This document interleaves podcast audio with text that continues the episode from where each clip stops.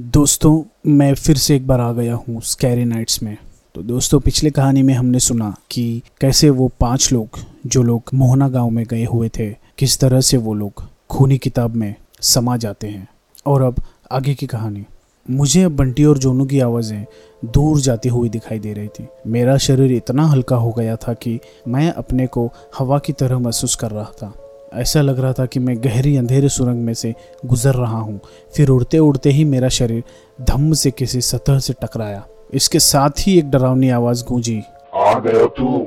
तुझे तो आना ही था। अभी तो तू पहले ही पेज पर है जिसमें तुझे और तेरे साथियों को मेरे पास आना है। वह पहला कदम पूरा हो गया। "अ, क्यों? क्यों आना है मुझे? मैंने उस आवाज़ से सवाल किया।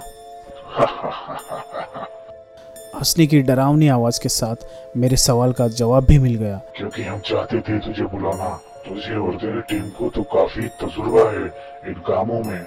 मेरे पसीने छूटने लगे थे। मैं मन ही मन में सोच रहा था कि हे भगवान ये कौन सी मुसीबत में फंसा हूँ मैं? उस भयानक आवाज़ ने आगे कहा तुझे हर दिन एक मुसीबत हल करनी होगी। जिस दिन तू नहीं कर पाएगा उसी दिन तेरी मौत निश्चित है। तेरे साथी तेरी मदद करने के लिए पहले ही आ चुके हैं। क्या? मैंने शौक में आकर कहा मेरे साथियों की ये बात कर रहे हैं? इसका मतलब हम सभी को जानबूझकर बुलाया गया है। हाँ सभी मेरी मर्ज़ी से आए हैं। पर आप हैं कौन? मैंने डरते डरते पूछा। मुझे बेवकूफ़ समझ रखा है क्या तेरे सामने अपना परिचय बताऊँगा। बस तू चुपचाप अपना काम करता जा। इसके अलावा तुझे कुछ नहीं करना है। जब तू अब इस किताब में घुस चुका है उसका पहला पेज पलट और देख तुझे क्या करना है। किताब? मेरे मन में एक खौफ बैठ गया। तो क्या अभी भी मेरा इससे पीछा नहीं छूटेगा? जैसे वह मेरे मन की बात समझ रहा था। तूने उसमें प्रवेश किया है वह दरवाज़ा था तेरा। उसके अंदर तूने जो कदम रखा है अब तुझे उसका हर द्वार तोड़ना पड़ेगा। नहीं मैं कुछ नहीं करूँगा। हमको ही क्यों चुना? मुझे जाने दो। बहुत से लोग पड़े हैं संसार में। चुप हो जा। एक ठंडी सी आवाज़ गूंजी। मैं काफ़ी डर गया। पर वो किताब अब है कहाँ? मैं समझ रहा था कि मैंने किताब से पीछा छुड़ा लिया है। तभी हल्की सी थप सी आवाज़ आई। अंधेरे में मैंने टटोल कर देखा यह किसी का शरीर था। मैंने उसे छुआ तो मेरे हाथ में कुछ गीला गीला सा चिपकने लगा। मैं चौंक पड़ा। एक बड़ा सा जुगनू उड़ता हुआ इधर से उधर मंडराने लगा। धुंधली सी रोशनी में मैंने देखा मेरी उंगली में लगा चिपचिपा द्रव खून था। मेरे मुँह से जोरदार चीख निकली। यह बंटी का बदन था जिसका गला कट चुका था और उसमें से खून निकल रहा था। बोल तेरा क्या इरादा है और तू किताब देखना चाहता है? उसके साथ ही धपकी आवाज़ आई और एक हाथ वहाँ आकर गिरा। उस हाथ में किताब थमी हुई थी। मैंने उसे तुरंत पहचान लिया। उसमें टैटू बना हुआ था। वह हाथ जोनू का था। मैं ज़ोर ज़ोर से रो पड़ा। इसके बाद जोनू का दूसरा हाथ फिर एक एक कर कर दोनों पैर मेरे यहाँ पर आकर गिर गए। मैंने कानों पर हाथ रख लिया और ज़ोर ज़ोर से रोने लगा। अब जोनू का बचा हुआ धड़ भी आकर गिरा। यह दृश्य देखकर मैं काफ़ी डर गया और मैंने कहा, इसे बंद कीजिए, मैं ये सब नहीं देख सकता। श्रापित किताब मेरी आँखों के सामने पड़ी हुई थी और चमक रही थी। मैं बुरी तरह से फंस चुका था, मानसिक रूप से टूट चुका था। मुझे अपना डर नहीं था, मेरा जो भी होता है हो जाए, लेकिन यह तो एक तरीके का इमोशनल ब्लैकमेल वाला मामला था। इसी वजह से इसने पहले मेरे साथियों को गायब किया ताकि मैं मानसिक रूप से कमज़ोर पड़ जाऊँ, लेकिन अब मुझे गुस्सा आने लगा था। मेरे चारों दोस्तों का कुछ पता नहीं था, पता नहीं वे ज़िंदा भी थे या मर गए थे। तो फ़िलहाल इस पिशाची आत्मा से दूर ही थे। मैंने भी मन ही मन में सोच लिया था, अब चाहे कुछ भी हो, लेकिन इसके कहे के अनुसार नहीं चलूँगा। अभी तो मैंने कुछ भी नहीं किया है, तब तो इसका यह हाल है। मैं इसके और भी पंजे में फंस जाऊँगा तो पता नहीं ये मुझे क्या क्या करवाएगा। अब चाहे मुझे मारे या काट डाले, मैं इसके आगे नहीं झुकूँगा। मैंने जोरदार स्वर में कहा, तुमने मेरे साथियों को मार डाला, इनकी दुर्दशा की, इसके बाद बाकी क्या रह गया है मेरा? मैं तुम्हारा काम हरगिज नहीं करूँगा कुछ भी नहीं करूँगा। मेरा जो भी हो इस बार वो डरावनी आवाज़ गूंजी तो उसने क्रूरता से कहा तुझे पता है तू कहाँ पड़ा है? नहीं मुझे बिल्कुल नहीं पता है। मैंने भरे शोर में बोला तू एक कुएँ में पड़ा है। इसका पानी मैंने सुखा रखा है। अगर मेरी बात मानने से तू इनकार करेगा तो अभी इसका नतीजा देख। कुएँ में पानी भरने लगा। पानी धीरे धीरे मेरे घुटने तक आया। अब मुझे पता चल गया था कि मेरे साथ क्या होने जा रहा है। मैं डरने लगा। मेरी धड़कनें तेज होने लगी। यह क्या हो रहा है? मैंने आसपास हटकर बचना चाहा, लेकिन कुछ भी नहीं हुआ। ये बहुत ही चौड़ी जगह वाला कुआँ था, जिसमें मैं आसपास दीवार पर अपने पैर नहीं लगा सकता। धीरे धीरे पानी मेरे सीने तक आ गया। फिर गले तक। मैं डर के मारे काँप रहा था लेकिन ऊपर ही ऊपर से हिम्मत दिखाने की कोशिश कर रहा था। तुम मुझे डरा रहे हो? तुम मेरा कुछ भी नहीं कर सकते। अभी तुम्हें पता चल जाएगा। अपने दो आदमियों का हश्र तो तुमने देख ही लिया है। अब अपने चारों दोस्तों को भी देख लो। वह जुगनू बड़ा होता गया। उसकी रोशनी एक पर्दे की तरह तन गई। मेरी आँखों के सामने खौफनाक मंजर था। मेरे चारों साथी मौत से लड़ रहे थे। एक बड़े से आग के घेरे में वो सब बचने की कोशिश कर रहे थे। जिधर को वो जाते उधर ही आग के शोले भड़क उठते। इतनी ऊँची ऊँची भयानक लपटे थी कि उसमें से बचना असंभव था। इनका क्या किया जाए? बस एक इशारे की ज़रूरत है और ये लोग आग में भून जाएँगे। इतना कहते ही आग दुगने ज़ोर से भड़की। मेरा कलेजा काँप गया। मैं ज़ोर से चिखा नहीं उनको कुछ मत करना मैं सब कुछ करने के लिए तैयार हूँ। भयानक हँसी गूंज उठी। उस हँसी में क्रूरता भरी हुई थी। इसके साथ ही पानी मेरी गर्दन तक आ गया था। मैं सूखे पत्ते की तरह काँप रहा था। बंद करो ये सब, मैं सब कुछ करूँगा।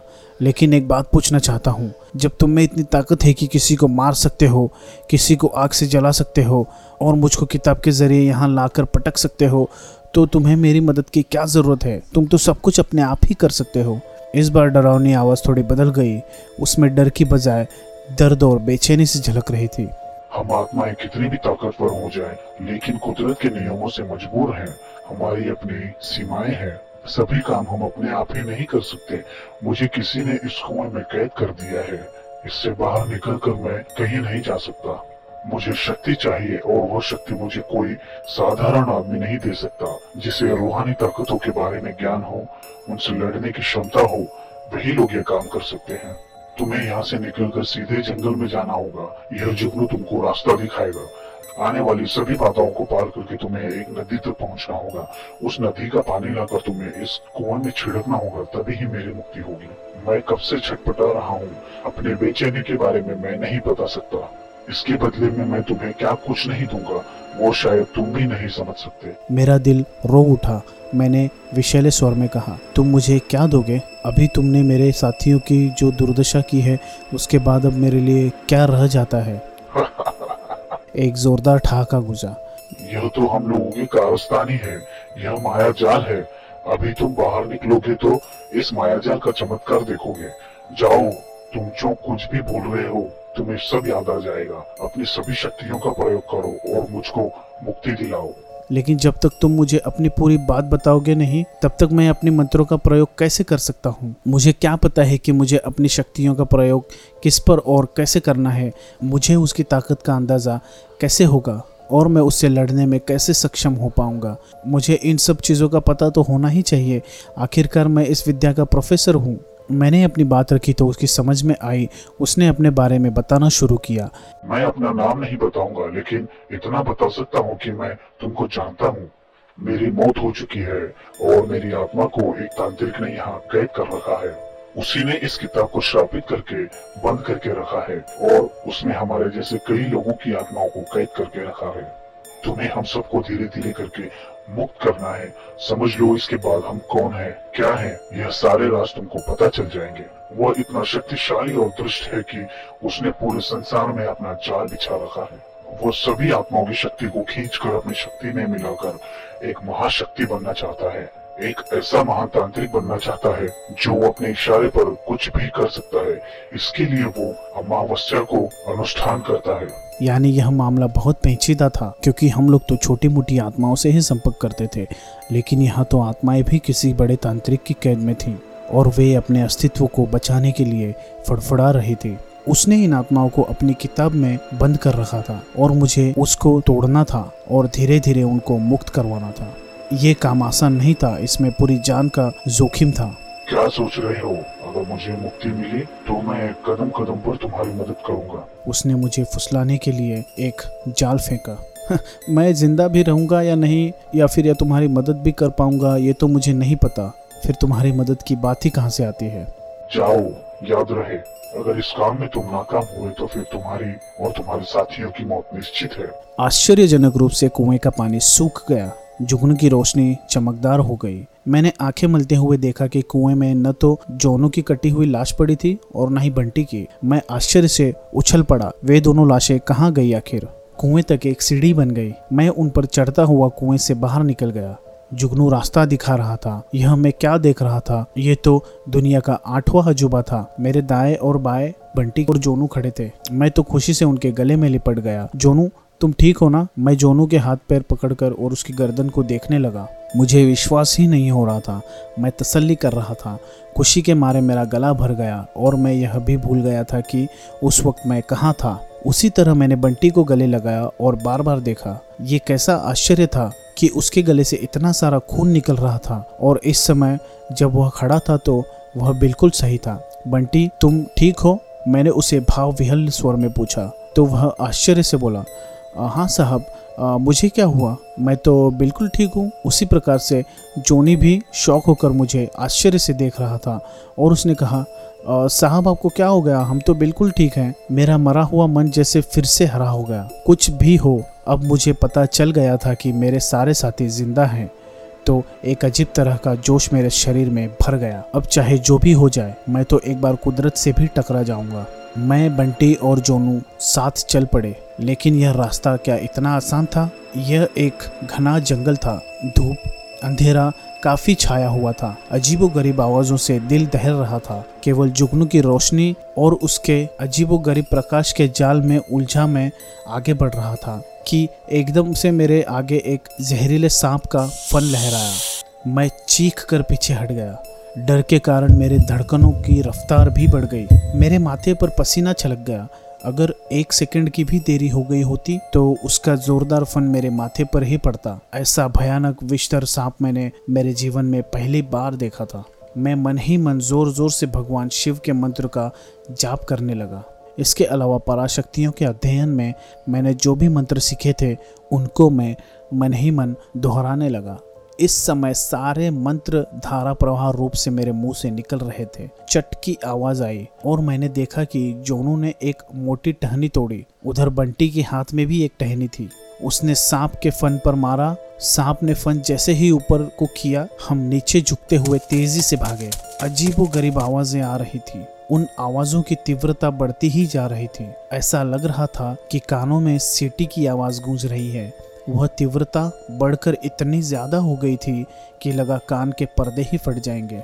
मैंने कानों को ढक लिया और चीख कर जोनू बंटी से कहा, फटाफट भागते रहो, रुको मत। जुगनू के पीछे पीछे हम दौड़ते जा रहे थे। अचानक कहीं से जंगली कुत्तों का एक झुंड आया और उसने हमें घेर कर ज़ोर ज़ोर से भौंकना शुरू कर दिया।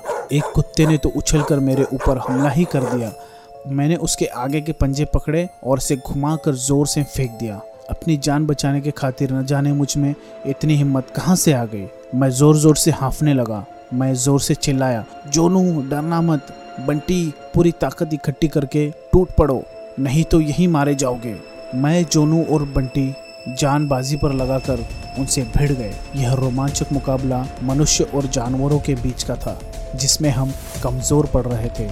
मैं लगातार मंत्र पढ़ रहा था। जोनू, बंटी, हनुमान चालीसा पढ़ रहे थे। थोड़ी ही देर में कुत्ते थोड़ा पीछे हटे, हम आगे को भाग खड़े हुए। हम अपनी जान हथेली पर रखकर एक तरीके से आँखें बंद करके ही सरपट भागे जा रहे थे। आसपास का हमें कुछ होश नहीं था कि कौन सी जगह है और हम किस दिशा में जा रहे हैं। याद था तो केवल इतना ही कि हम जुगनू के पीछे पीछे दिखते हुए रास्ते में जा रहे हैं। दूर छोटी सी पहाड़ी हल्की हल्की दिख रही थी। तारों की छांव पर वहीं पर नीले सरोवर का जल झिलमिला रहा था, लेकिन इतना अभी काफ़ी नहीं था, यहाँ पर भी बाधाएँ थी। अचानक ही सरोवर के चारों तरफ़ आग का घेरा चल उठा।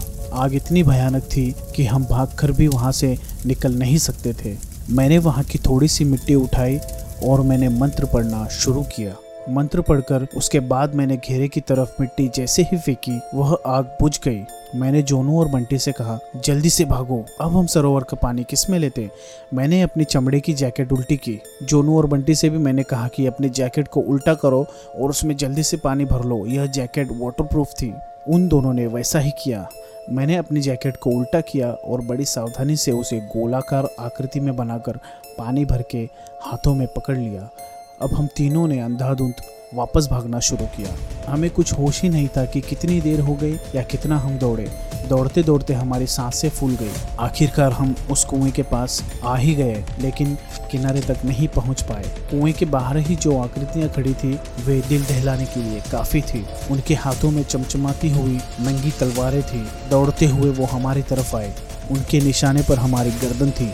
मैं ज़ोर से चिल्ला कर बोला, जोनू, अब हम नहीं बच सकते। पूरी ताकत से कुएँ में अपनी जैकेट को फेंक दो।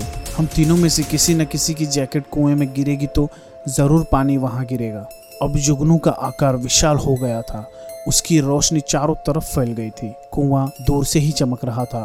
उन्होंने ऐसा ही किया। मैंने अंतिम समय में इतना ही देखा कि जोनू और बंटी दोनों ने ही अपनी जैकेट कुएँ की ओर फेंकी और उनकी गर्दन पर तलवार चल गई। इधर मुझे एक भयानक आकृति ने धक्का दिया था, लेकिन उससे पहले ही मैं अपनी जैकेट फेंक चुका था। तलवार मेरी गर्दन पर भी चल चुकी थी। मैं अपनी आँख बंद करके वहीं पर गिर गया। वहाँ भयंकर धमाके की आवाज़ आई और फिर सब कुछ शांत हो गया। थोड़ी देर तक आँखें बंद करके पड़े रहने के बाद मैंने धीरे धीरे आँखें खोली। मुझे यकीन ही नहीं था कि मैं ज़िंदा था। उस जगह को देखकर मुझे लगा कि मैं इस जगह को पहले भी देख चुका हूँ, लेकिन इस समय मेरे ध्यान में नहीं आ रहा था कि वह कौन सी जगह है। मुझे ऐसा एहसास हुआ था कि मेरे कंधे को पकड़कर जोनू और बंटी झकझोर रहे हैं। उठिए साहब, उठिए। मैंने जोनू और बंटी को देखकर खुशी से कहा तो तुम दोनों ज़िंदा हो? मेरी जब ढंग से आँख खुली तो मैं झटके से उठकर बैठ गया और यह देखकर हैरान हो गया कि मैं अपने कैंप में था। बंटी और जोनू मेरे कंधे पर झुके हुए थे और कह रहे थे, साहब, क्या हो गया है आपको? मैंने हैरानी से देखा कि कैंप में सब कुछ पहले ही जैसा था और किताब भी सामने पड़ी हुई थी। हे भगवान, ये क्या चक्कर है? मैं उठकर बैठ गया। मैंने अपने सिर को थाम लिया। ये क्या हो रहा है मुझे?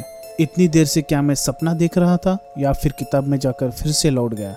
अगर यह सब झूठ था तो मेरे साथी अभी तक क्यों नहीं आए? और अगर यह सच था तो मैं वापस कैंप में कैसे आ गया? पहले मैंने बंटी और जोनू को देखा।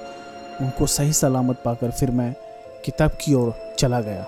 मैंने किताब का पहला पेज देखा तो वह निकल चुका था। उससे अगले वाले पेज को पढ़ते ही मुझे चक्कर आ गया। उसमें बड़े बड़े शब्दों में लिखा था, कुएँ की आत्मा को मुक्ति मिली। तुम्हें अब अगले मिशन को पूरा करना है। अगले पेज की तैयारी करो, वरना अपने साथियों का हश्र तो तुम जानते ही हो। मैं हार मानकर वहीं ज़मीन पर बैठ गया जोनू और बंटी पूछने लगे, साहब, क्या हुआ? मैंने निराशा से सिर हिलाते हुए कहा, कुछ नहीं। तो दोस्तों, क्या रहस्य था आखिर उस किताब के अगले पेज का? क्या वाकई में जोनू और बंटी प्रोफेसर प्रफुल्ल के साथ किताब में जाकर आए थे, या फिर ये उनका भ्रम था? ये जानने के लिए सुनते रहिए खौफ के साए